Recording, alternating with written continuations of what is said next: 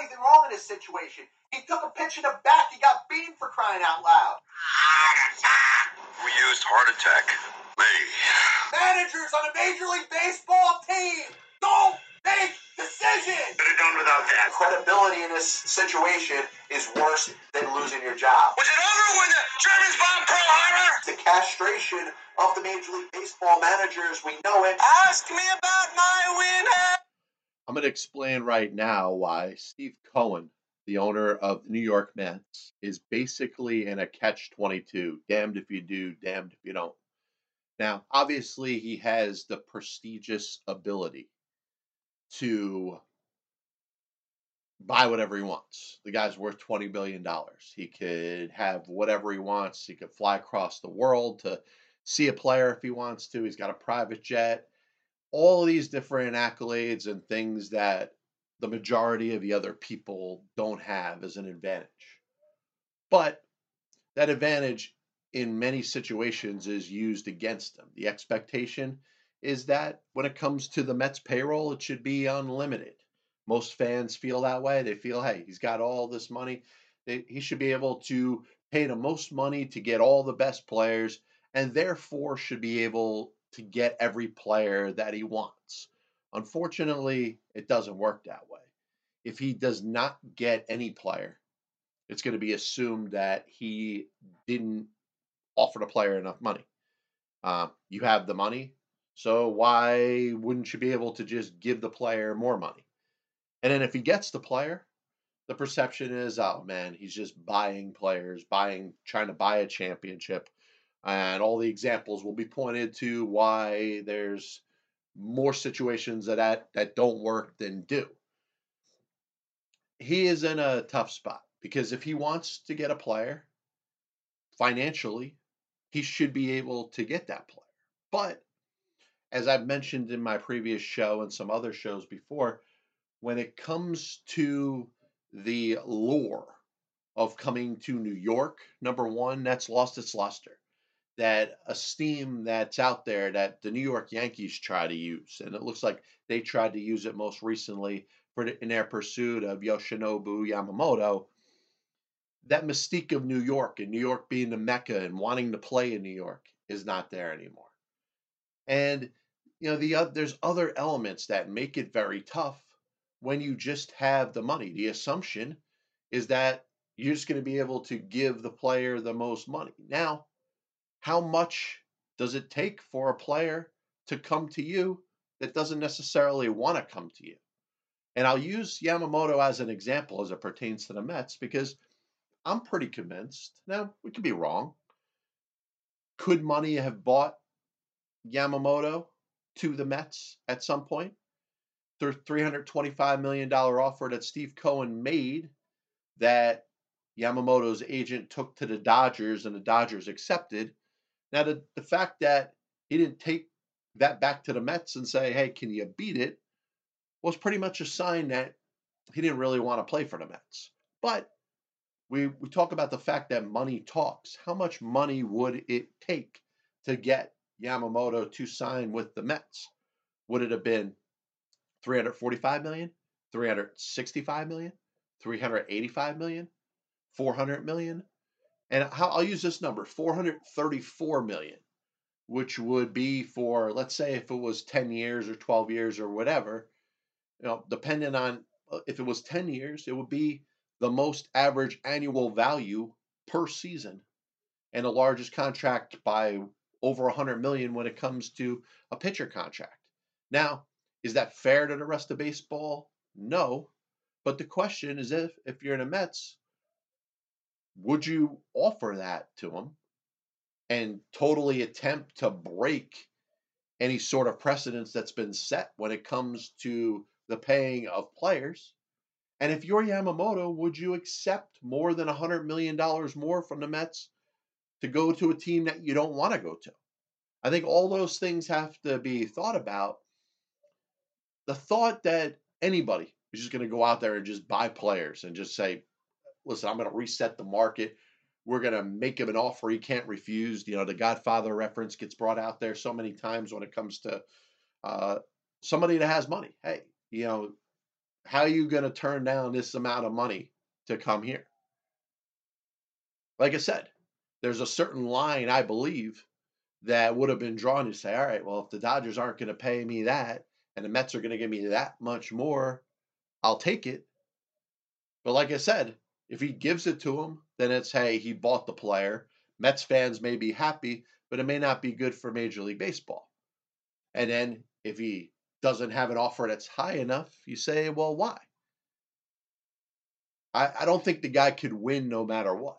And, you know, we'll see what ends up happening the rest of the offseason. But, you know, I certainly don't blame him for not coming to an agreement with Yoshinobu Yamamoto. And I also don't blame the Yankees. The Yankees were pretty, uh, I think they etched their toes in the sand. They said, hey, we're not going to pay you more than we're paying Gerrit Cole, either total contract or average annual value. And the Yankees have gotten a little tougher. The Yankees don't have this endless bank account and they're not going to come up with an offer that they don't believe is justified. So I think when it came down to the 325 million, I think the Yankees made it pretty clear that no, they weren't going to do that. And I don't blame them. Like I said, you have a value of what you think the player is worth. And if what he ends up getting exceeds it by a mile, then I think you could walk away saying you did the best that you could.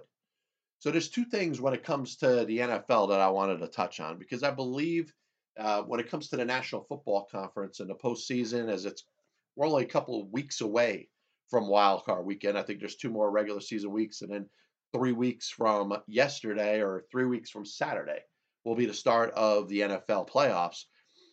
The NFC, I think, is going to be very interesting. We, if you watch the Philadelphia Eagles, a little, maybe a little bit of a getting to the Super Bowl hangover, but listen, I think there's vulnerability out there. I think there's more tape out there than has ever been in, in the world of sports, let alone the NFL. And I do think teams have done a better job of saying, hey, this is how we can get at them from an offensive standpoint. Their defense hasn't been that good. Jalen Hurts is not 100%.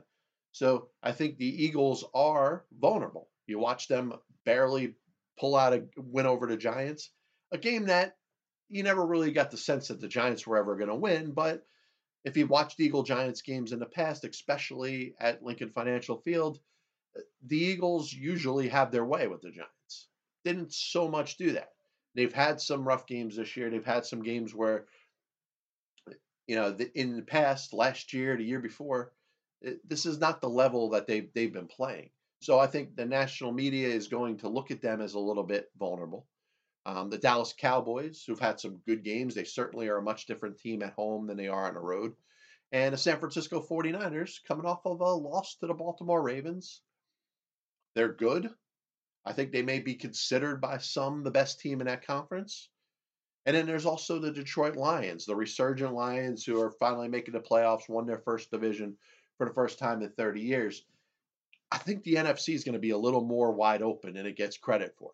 And you may say, well, sure, if it's just those four teams, you may consider it wide open. I think it's more wide open for that. There's two teams that I believe can not only win a playoff game, but I think can make an effort a possibility, a shot, an opportunity to get to the uh, NFC Championship game. And the first one's the Tampa Bay Buccaneers. Now, I was talking about this a couple weeks ago. I'm sure there's a lot more people on the bandwagon right now. Baker Mayfield's had two almost perfect games, you know, as a quarterback. Perfect passer rating two weeks ago was dominant again in in their in their victory this past week. They're probably going to win that division you know, there's a little bit of a chance that the Saints can do it. The Falcons aren't ruled out yet, but it looks like the Tampa Bay Buccaneers are the best team in that division. And I think a lot of it has to do with the performance of Baker Mayfield. A little time has gone by. He's gotten used to that offense. And I think we're really starting to see what I've seen from day number one when he was the first overall pick taken out of Oklahoma by the Cleveland Browns. I thought the Browns made a mistake by committing themselves to Deshaun Watson. Not that Deshaun Watson couldn't play, not that Deshaun Watson isn't a franchise quarterback, but I believe that Baker Mayfield is going to be better over the course of time. And we'll see how it ends up working out. I've basically put this point out there, and I've said this. I said this last year. I said Baker Mayfield's going to have a resurgence at some point. I pointed to the game when he was playing for the Los Angeles Rams last year, and they beat up the Denver Broncos. If, if he's playing in a good system, has some good weapons around him, you get him a little bit of protection, just like the majority of good quarterbacks in the NFL, you get them the right players around you, they're going to be successful. I don't think we've seen the best of Baker Mayfield yet. And I think if the Tampa Bay Buccaneers make it to the postseason, they win the division, they got a home playoff game, whether they're playing Dallas or Philadelphia. I think they can not only win that home playoff game, but they can win a game in the division round two and get to the NFC championship. The other team that I wouldn't rule out, and I think has been playing better football over the course of the last couple weeks, is the Los Angeles Rams. Remember, this is a team not that far removed from a Super Bowl victory themselves just a couple years ago. They still got Matthew Stafford. They still got Sean McVay. They still got a handful of the players that they've sacrificed draft pick after draft pick, where they don't have first or second round draft picks for seemingly forever. This is a team that I think is bouncing back. I think their little hangover that they had from winning the Super Bowl a couple of years ago is over. And I also think that there's that kind of not a lot of attention being paid to them, which works in their favor. And Matthew Stafford's looked pretty good over the past handful of weeks. Cooper Kupp's healthy. They got a system that has been proven to work. I wouldn't rule out the Los Angeles Rams, and I wouldn't be shocked at all as if it, if it could be worked out. The two teams with the one and two seeds in the uh, in the NFC or the one and three seeds as they get to the division round get knocked off by both Tampa Bay and Los Angeles. And I'll pull up this audio. We'll play it for you if it turns out to be right. But wouldn't that be crazy? A Buccaneers Rams NFC championship game, which I don't think is that far from the realm of possibility. As we jump into the DeLorean, crank it up to 88 miles an hour, and go back to saving sports history. This is the point of the show where I talk about all things that happened in the past and all things that have happened in a world of sports on December 26, which today is December 26, 2023. So we're going to, like I said, jump in said DeLorean, go back to the year of 1908. And Jack Johnson wins the heavyweight championship by knocking out Tommy Burns. Now, police ended up having to stop this fight.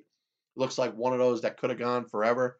For those of you that aren't familiar with boxing at that time, um, it was right on the cusp of bare knuckles, just having gloves, um, no limit to the amount of rounds you can go.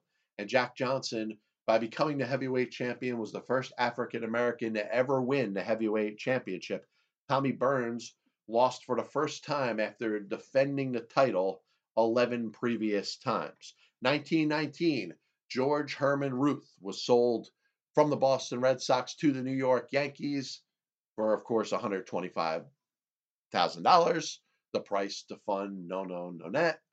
And obviously, we know how that turns out. I do want to throw this point in there because a lot of people say, hey, it was the worst move in the history of sports franchises, and certainly um, was basically a transfer of power from the Boston Red Sox, who had fought, won five World Series championships from 1903 to 1918, to the New York Yankees and, of course, what they became as the juggernaut after that. Babe Ruth was a good pitcher. I don't think he was a Hall of Fame pitcher. Babe Ruth, the all time great hitter, wasn't really identified yet. He hit a little bit. He was a pitcher that could hit, but wasn't known as a dominant power hitter.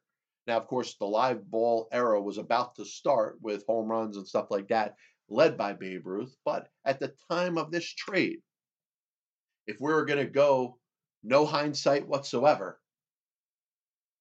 it's probably not as big of a deal as it turns out to be because of the circumstances and what Ruth ends up becoming. 1943, the Chicago Bears win their sixth NFL championship with a 41 to 21 victory over the Washington Redskins. 1954, the Cleveland Browns beat the Detroit Lions 56 to 10 to win the NFL championship. One year later, 1955, the Browns beat the uh, the Los Angeles Rams 38 to 14, winning their second consecutive NFL championship, their third in five years. They joined the NFL in 1950. They won in 1950, 1954, 1955. I'm sorry, so you're looking at three times in six years, but they were the founding members of the um, All American Football Conference, that eight team league that existed from 1946 to 1949, and led by Coach Paul Brown and quarterback Otto Graham. They won that league's championship all four years. So you're talking about seven championships in a 10 year period, something that we didn't even see the New England Patriots do. They won seven Super Bowls, they won six Super Bowls in 20 years. Pretty friggin' amazing. I don't think we look at the Browns for being as great of an all time NFL organization as they are because of the hard times that they've fallen upon in the last 30 years or 40 years, including a handful of seasons not even having a team. 1960, Philadelphia Eagles win the NFL championship over the Green Bay Packers, winning 17 to 13 what stands out about this, this is Vince Lombardi. If you look behind me, Vince Lombardi standing there celebrating one of his championships. The only time he lost in a championship game during his coaching career. And of course, after that, the Packers would win themselves five championships, including the last, the first two Super Bowls in a seven year stretch. 1964, the AFL championship the Buffalo Bills beat the San Diego Chargers 20 to 7. Exactly one year later to the day, 1965, the Bills beat the Chargers 23 to nothing. The only two championships that the Bills have in the history of their franchise. A lot of people look at them and they say, hey, they're 0 and 4 in the Super Bowl era, which is true. But they won two championships, back to back championships, when, you know what? The AFL was its own league. The two leagues hadn't merged yet. It would happen a couple years later. So the Buffalo Bills, the two championships that they have, if you're a die-hard Buffalo Bills fan, you absorb this, you cherish it, you remember those years. I'm a Houston Oilers fan. I got two plaques up in my room over here honoring the 1960 and 1961 Houston Oilers AFL championships. Because you know what? At the time, that's all they could win. There was no Super Bowl at that moment. So honor and respect the Bills of 1964 and 1965, who won the AFL championship. 1991, longtime Pittsburgh Steelers coach Chuck Noll retires. Um, birthday is on this day, the 26th of December. Carlton Fisk was born on this day in 1947. Of course, all time great catcher. Shortstop Ozzie Smith, born on this day in 1954. Um, 1989, we lost Hockey Hall of Famer Doug Harvey, great defenseman, six time Stanley Cup champion for the Montreal Canadiens. 1994, uh, a very underrated and dominant pitcher for the New York Yankees, Allie Reynolds, passed away on this day in 1994. One of the best defensive linemen and uh, pass rushers in the history of the National Football League, Reggie White, died on this day in 2004. And Knucksie, the greatest pitcher to ever throw a knuckleball in the history of Major League Baseball, 300 game winner Phil Niekro, passed away on this day in 2020. This is the Passed Ball Show brought to you by JohnPielli.com, by St. Aloysius Church in Jackson, New Jersey, by Two Ways, one passion food truck located in Scranton, Pennsylvania. If you're interested in hearing me flap my yap mouth, you can check me out on Spotify, Apple Music, Amazon Music, of course, videos on YouTube. Search John Pielli and Passed Ball Show. God bless you, and as always, I'll see you on the other side. Kris Bryant was on the Chicago Cubs roster opening day. I have many leather-bound books. My apartment smells of rich mahogany. Why don't you give it all or a majority of it to the team that wins the freaking World Series? I was going to listen to that, but then I just carried on living my life. Now they come out as the biggest Major League Baseball manager apologist It'll only make someone work just hard enough not to get fired. because hitters are going out there saying, I'm either going to hit a home run or I'm going to strike out. And if I don't get a pitch that I feel like I could drive out of the park, Not even supposed to be here today. especially prospect whores and hoarders, are going to be a little pissed off at me when I say this. I'm a dude playing a dude disguised as another dude. There are only two managers in baseball's Hall of Fame who have losing records. One of them is the iconic Connie Mack, who you could say, in spite of winning five World Series championships as a manager, could be in as much as a pioneer.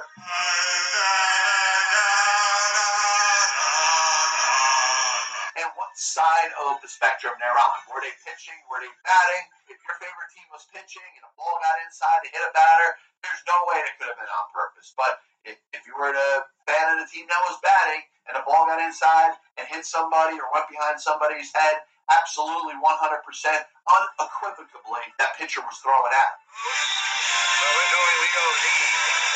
They put their tail between their legs and decided they're going to do exactly what they're told. You damn well right better give him a contract extension. You damn well right better make him the manager over the next series of years. 35 years ago, I could have loaned your parents the money for an abortion.